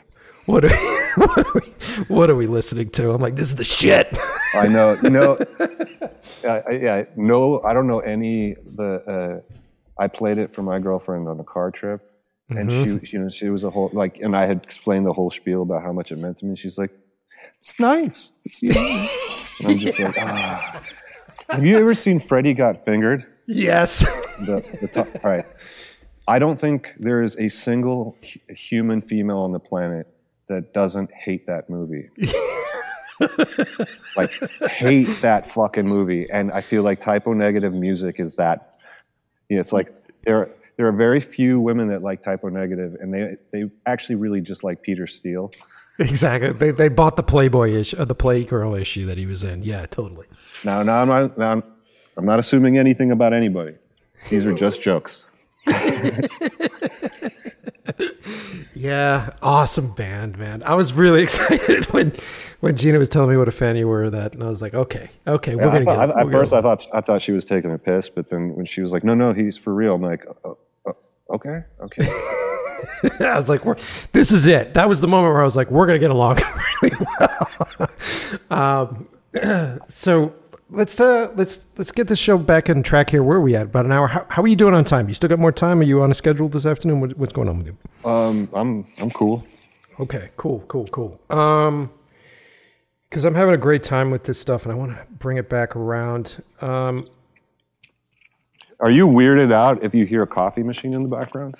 dude, you're living your life, man. It's fine. All right, so espresso time. Yeah, get it, man. I'm into it. Shut up, Liam. Sorry. You're like Meg from The Simpsons. Liam, do you have any? Do you have any questions? Do you have anything you want to expand upon while you've had to sit here and listen to the two of us just I go at it? This is the most fucking insane episode I've been part of. Are you being facetious? I am not, dude. Like I've never heard of Type O Negative, and now I need to get in on it. So yeah, no. So the thing about Peter Steele, this guy was like six foot six. Uh, I think beautiful, um, and he would play bass in this band. And uh, you guys won't know what this thing is, but he would use four lexicon reverb units that usually are used for voice, but he would use it on bass and shit like that. This was this was a band that took Pantera out to open up for him. Wow. You know what I mean? And and they never fucked with him because it was like Peter will fucking kill you. Dude, he. I had heard rumors uh, because my old business partner was in the industry, so we used to hear all these rumors about how he would go on stage and how he would have in his rider that it was like three bottles of red wine, and he'd polish oh, yeah. them. He'd polish them off before he got on fucking stage. And oh, easy. dude and the dude's a tree like i, I half joked when i sent you that text i, I went to the the album release in new york for um it was for world coming down and i saw the, the, the band was fucking huge as far as t- height is concerned but peter was just a fucking it's like it's like if lord of the rings was in real life and this dude was like the size of whatever fucking orc. This this guy was fucking huge, huge. I remember like just sort of, sort of shaking. I'm like, you know, I'm six foot. And I like shaking his hand, and I feel like a midget in front of this guy. And Liam, Liam, there's footage of him going on. I don't know if it's Jenny Jones or Jerry Springer, because he he had done a Playgirl, uh, you know, because Yes. and so the guy has like a I don't know nine or ten inch dick, and uh, so he was a sex symbol for a minute. Yeah, for sure. And Did, did he die of a heart attack? Was it cocaine? I think it was cocaine. I think it was cocaine, and I think it. I think it ultimately was a heart attack because of cocaine. But um, yeah, no, he was huge in like the goth girl kind of, and it, it was a big joke for him where, he was singing about Black Number One, which was what that was eyeshadow or something like that. Uh, the hair dye. hair dye. That's right. It was hair dye. Yeah, yeah, and it and they just ate it up. It was, he became this. Well, I, I still do, man. I like I was listening to that the other day on the freeway because it's like there's no traffic, and I'm like black, black number, you know. Yeah, like I said, Gina would be sitting next to me in the car trying to put headphones on for herself. I she's like, I just what is he singing like a vampire? What is this vampire thing he does in here? Right. Well, the next time fucking interview when the vampire comes on, and and she's in love with it, as I'm I'm assuming she will be. there's there's your chance. Just be like, oh, Tom Cruise in a ponytail. All right, fine. I don't get it, but all right. Maybe I should get a ponytail. Maybe if Peter Steele glowed like diamonds when the sun shone on him, then it'd be cooler. Ooh. Um, but I'm not kidding, man. You should you should definitely fucking sketch that out because that's a, that would be a great film. I know. It'd be, it, you're right, though. It'd be a great miniseries. It'd be a really cool miniseries, just sort of digging, because it is that sort of like New York, sort of hardcore punk underground kind of thing. And then uh, their sound being so different. So and they were different. on uh, Roadrunner Records, which was like mm, you didn't want to be on that. We did a lot of You know. we did a lot of work for those guys because we did uh, Killswitch Engage's videos for years. So and they're Did, I mean, did you get paid on time? yeah. You don't have to answer that. But like, you know, but the way they treated their artists contractually was just like, stay the fuck away. Yeah. hmm Yeah, and they were like a subsidiary. Then they ended up. I think they became a subsidiary of Warner Brothers. I think. Everybody did. Everybody does it at some point. Once once your label gets to a certain point, because the thing is, is like running a label sucks, man. Just on a human level, mm-hmm. it just sucks. It just sucks. You think it's fun for a while, but it's not. And and like, it's one of those businesses that if it starts turning a profit and somebody comes in and goes, "Look, I'll buy you off of this above market," you're just like, "Yeah, take it." Mm-hmm. Mm-hmm. Yeah, because uh, that must be because you see it happen all the fucking time. That must be what the deal is. That's why it never not happens. You know. Yeah, yeah, yeah, yeah, yeah. And it, it, it seems like if you're an honest person, then it must suck having to deal with musicians at that level. And it seems like You know what? I find that every most people are honest. It's um, it, it, what's not. I know. You, I, I you know, it's not that it's not honest. It's just that like as things change, like for example, music doesn't have value anymore. Yeah, So like yeah. the contracts that are reflecting that now are insulting. You know. And you could get mad about it, or you could just be like, "Well, dude, the world's ending. Don't don't freak out." You know. um, I've met a lot of liars, but those guys are no longer in the business, and now they're probably real estate agents. And, you know, and, and, and I don't mean that as a joke. It's just that there's liars everywhere. yeah, for sure, for sure. Especially in American business, for sure, for sure. You know, Uh, well, let's get back into music. Let's shift. Let's shift it a little bit again. Um, so, uh, I, and I know that you probably can't talk about a lot of it, but you, so you're making your way into scoring, scoring stuff now, right? You're getting into cinema and like in scoring films.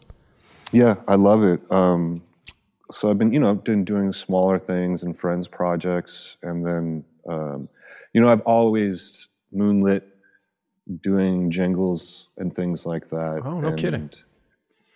You know, as a musician, you have in order to make ends meet. Yeah. Yep. and so it's it's just transitioning into the film world, um, which is funny because it's it's the same scam but just with different names. And and owned by the same companies. No, right, and so it's like funny when I get the, the normal spiel from from dudes and and, like producers and stuff like that. I'm like, oh my god, you don't understand. I've heard this like a thousand times before, you know, but. Um, Yeah. I just I love I- I love film scoring. I just I well, not even film scoring. I just love putting music to things because it's like we were talking before. Them them on their own are pretty powerful, but together there's nothing more powerful. I don't know of any medium that is more powerful than the right image combined with the right piece of sound. I did. I completely agree. And the, this is a conversation I've had with other composers that have been on the show before. And this is something, this is a dilemma that I've been sort of weaving my way through as a director that doesn't have musical talent, but understands the power of music and he understands the power of editing music um, and, and what it emotionally does to the audience. And so, as a director, it's always difficult to try to convey, at least early on, it's difficult to try to convey to a musician like what it is that you need. You know what I mean? And, and how you get to that point. That's all. That's that's what I've been finding is is is just communication. Is um, you know. Uh,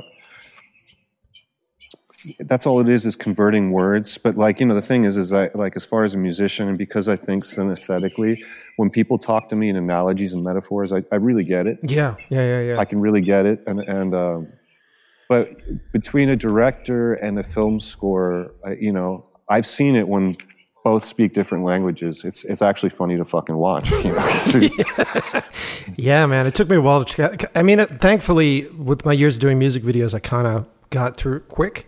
But um, it it sort of t- takes some time to sort of figure out. And then when you're looking for someone to compose stuff for you, and you're looking for someone to have basically a partnership with, I mean, the composer is like having a. It's like the DP of the audio world. So you're essentially Yeah, and and, and make sure that you, you're working with somebody that doesn't have an ego. I mean, you know, so they're not just like, well, this is what I would do. You know, that's the thing is like, I get it when I'm working with a director. It's like, no, it's what he fucking wants. Now, if he's saying to you, what would you do here? Then I'll do that.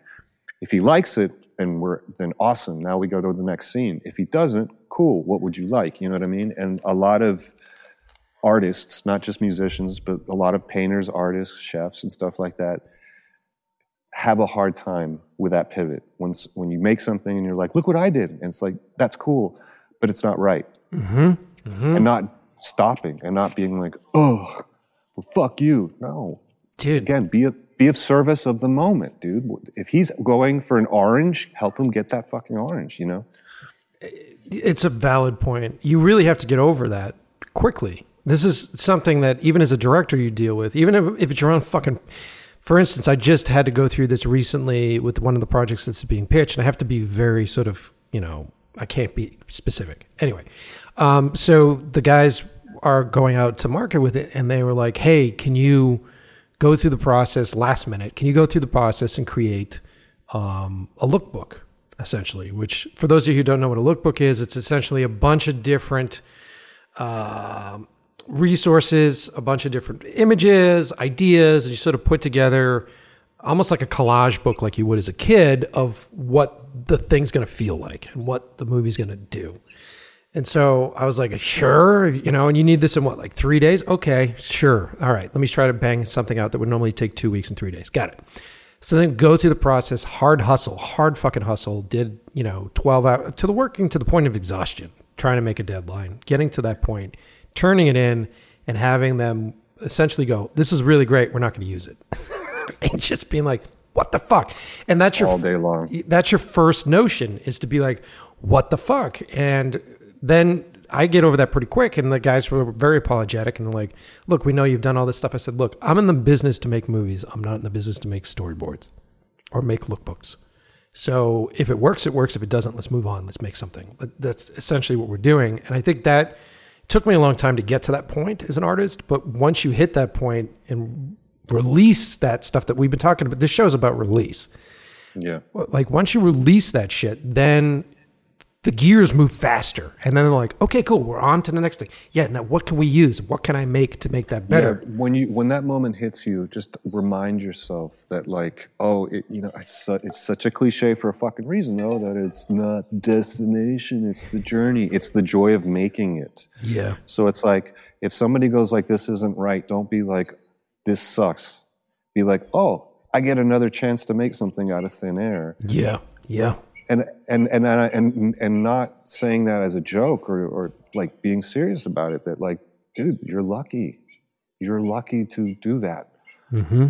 Now, getting paid and all that other shit, that's that's another part of the brain and another conversation. But like, enjoy making shit, and you'll always be okay. You know. yeah. Like I say this like I know, but that's that's that's what I'm thinking so far. You know.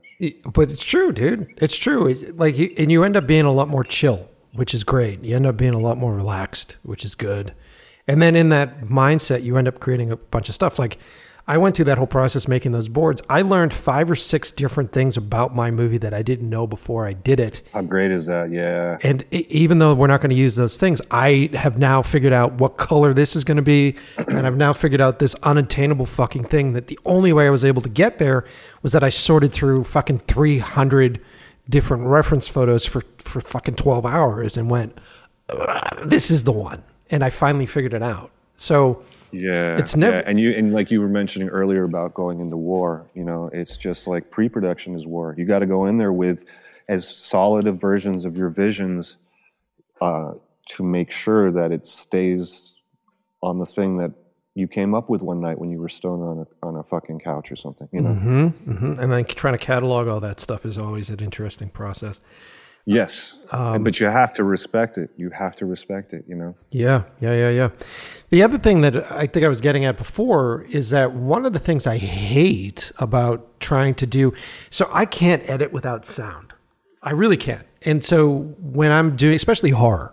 So like if you watch if you watch my movies it's like people walking down a hallway scared of a fucking door and you're like I don't know how to pace this goddamn thing yet until I do audio and so I kind of had to get into that early on and start to sound design or early sound design my own stuff just so I can find a fucking rhythm in in the actual edit process. And one of the most difficult things that I have, and one of the things that I'm still looking for with a composer, is it's really hard in our business to convince producers to get composers attached early.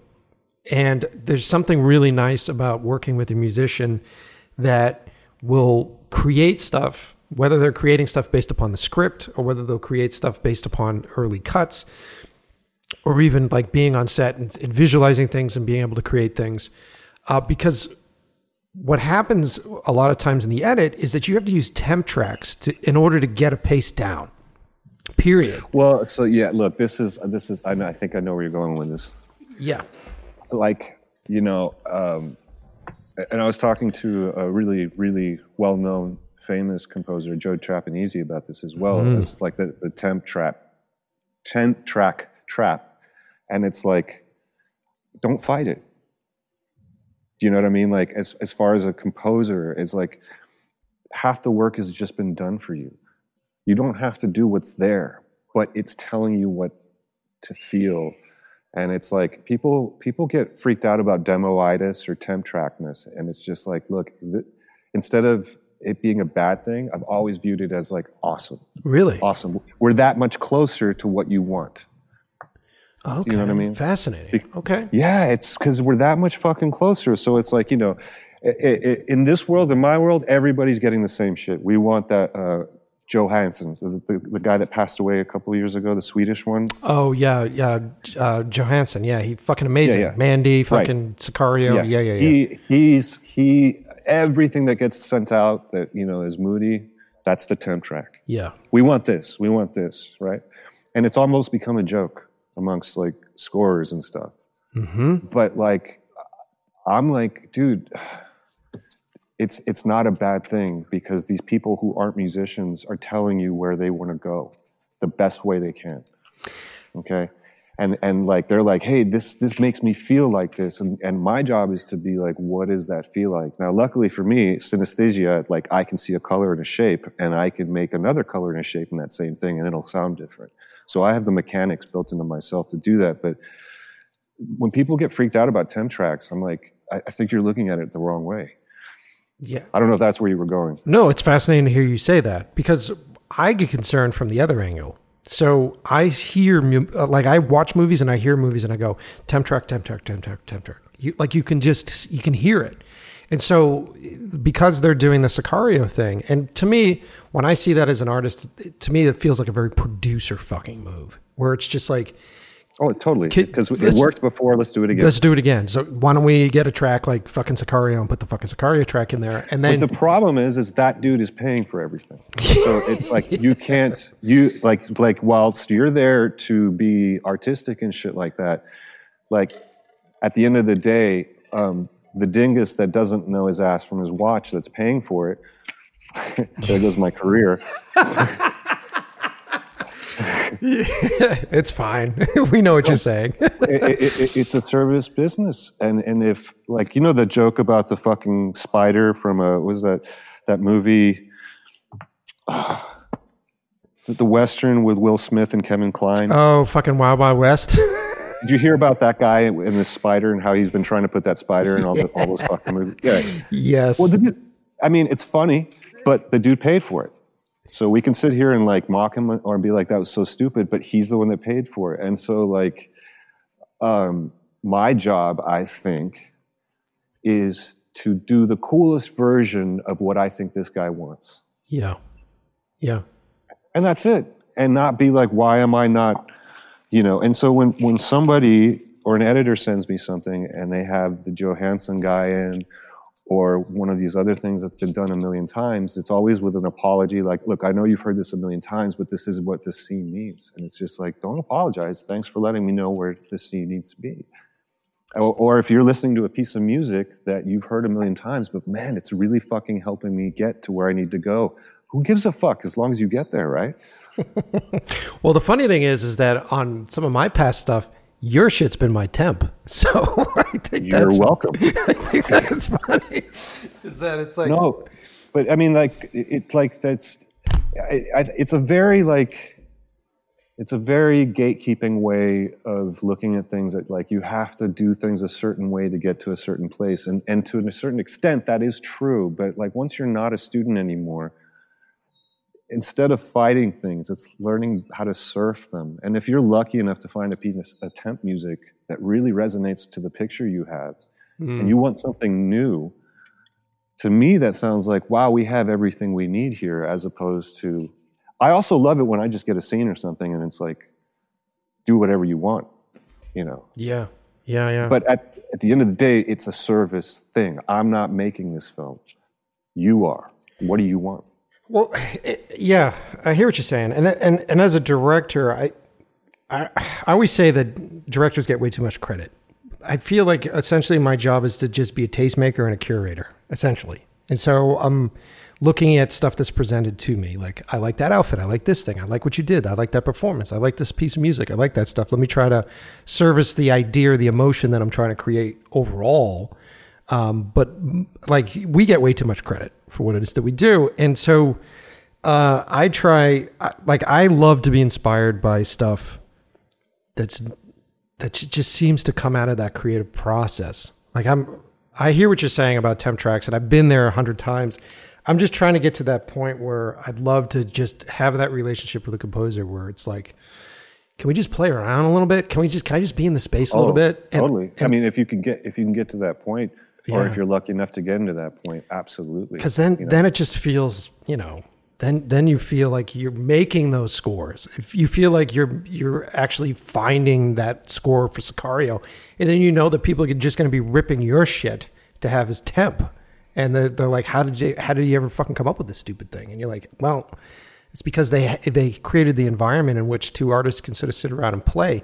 And i think for me it's more about just hearing it it's more about just hearing how an artist plays and being in that space and just going, that's fucking cool. And that sounds really fucking rad. And that sounds really fucking cool too. Like, what if you play with those?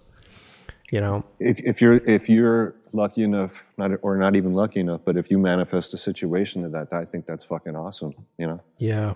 Well, eventually. Um, I, I'm, I'm just rambling about shit that I want. no i just i've noticed that when it comes to like when you know the trickling down of money like music is always at the end of the like well we only got this left but we need to get hans zimmer you know what i mean and and, and i get it now that i understand production because you know music is unless it's a special kind of production music usually is post For sure. For sure. right For sure. and so like that's when it's always like fuck we we don't have enough to do x y and z what can we do we'll throw a temp on there and get some guy to ape it you know what i mean and it's like that's more the reason why this happens than anything else. Yeah. uh, Yep. but but you know if you have a relationship with a filmmaker and it's not even about deals or anything like that it's just two people trying to make something cool and then along the lines it's like all right this is getting picked up. Do you want to be a part of it? Sure let's figure out a deal that makes sense and then that's it you know what i mean?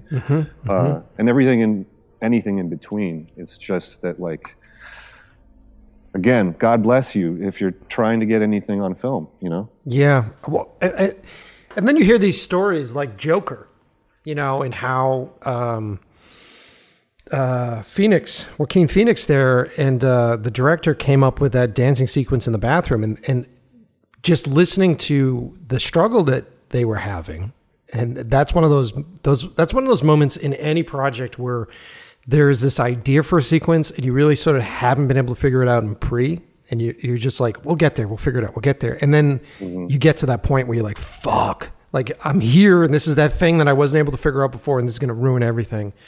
again that's I, I find love i love those moments because now it's taking it out of your hands. You just have to do something.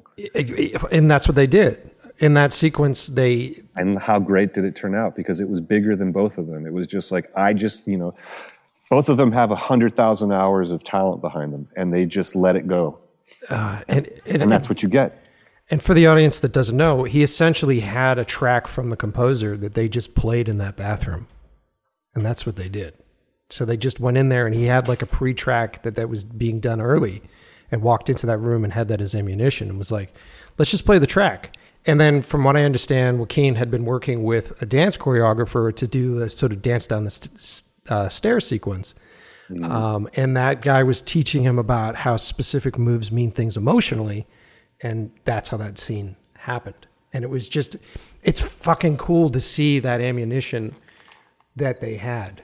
You know what I mean? And I, I guess I'm just trying to talk about it out loud and promote it a little bit um, because it's the antithesis, like we said before, of what producers think. And most producers are like, "Hey, you, you don't worry about the score until we're in the edit."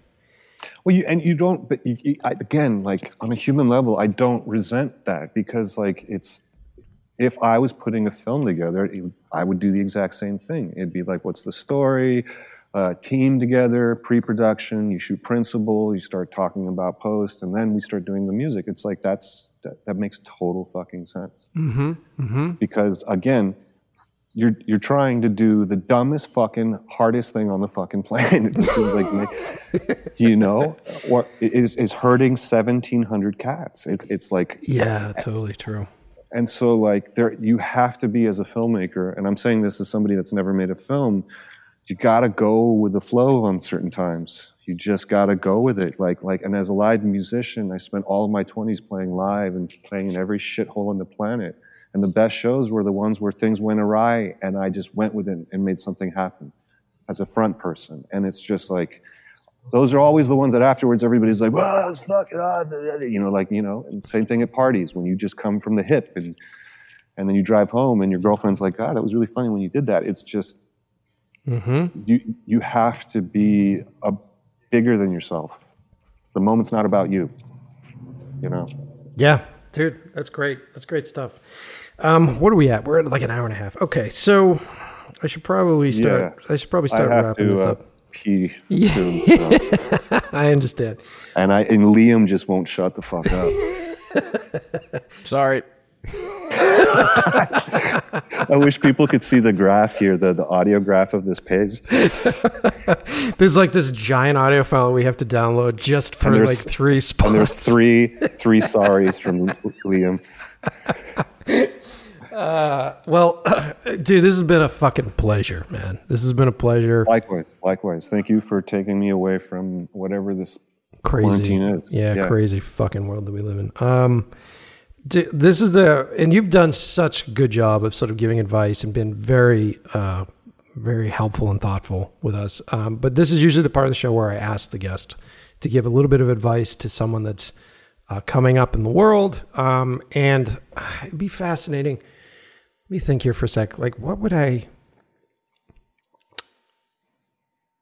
I'm always fascinated about getting older and learning and learning uh, stuff, and then retroactively being able to go back in time and try to tell yourself something that you've learned. Okay, I got something. I got something. Um, something that's really helped me is to imagine that your brain, your head, is kind of like this John Malkovich karaoke machine. And in your brain, you have between 12 to 300 archetypes of these things that you want to be, who you think you are, that want to run the show and control the mic. And like I was saying earlier, all of us developed a self critic around puberty, most likely, or younger if you were uh, abused, to help you survive.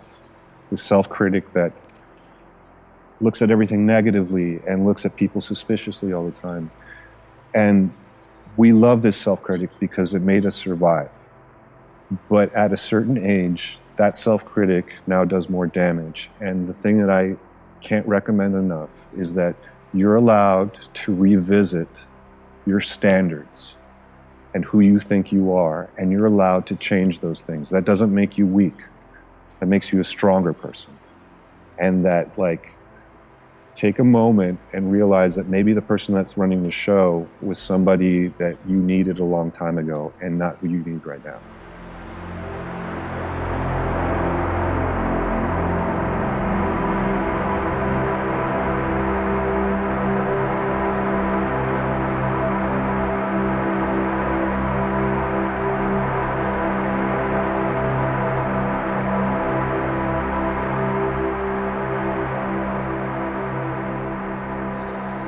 So that, that, that that's the episode.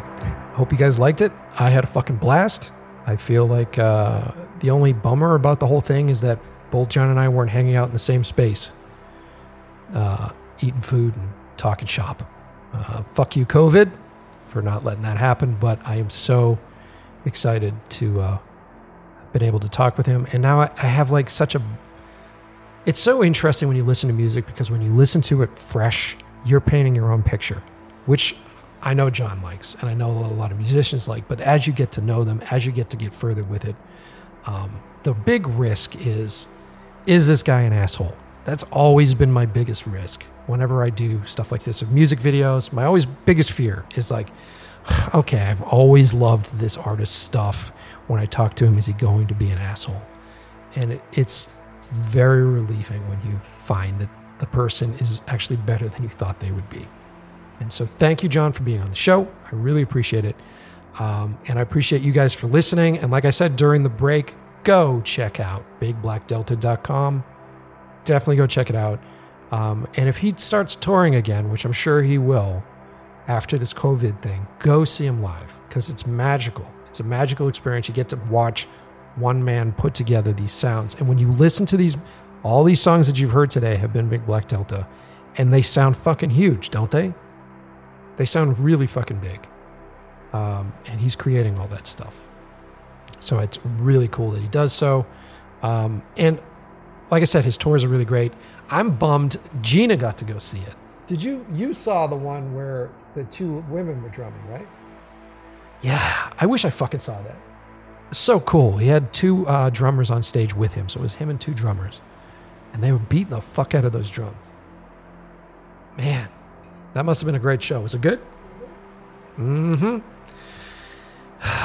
anyway, one of my favorite episodes. Thank you guys for listening. Um, more episodes on the way, more good stuff on the way. We've got a good queue going. Liam has been hard at work. Thank you, Liam, for hustling, as always. Um, and uh, get ready, guys, because we got some good ones coming up. So, as always, I will see you next Tuesday.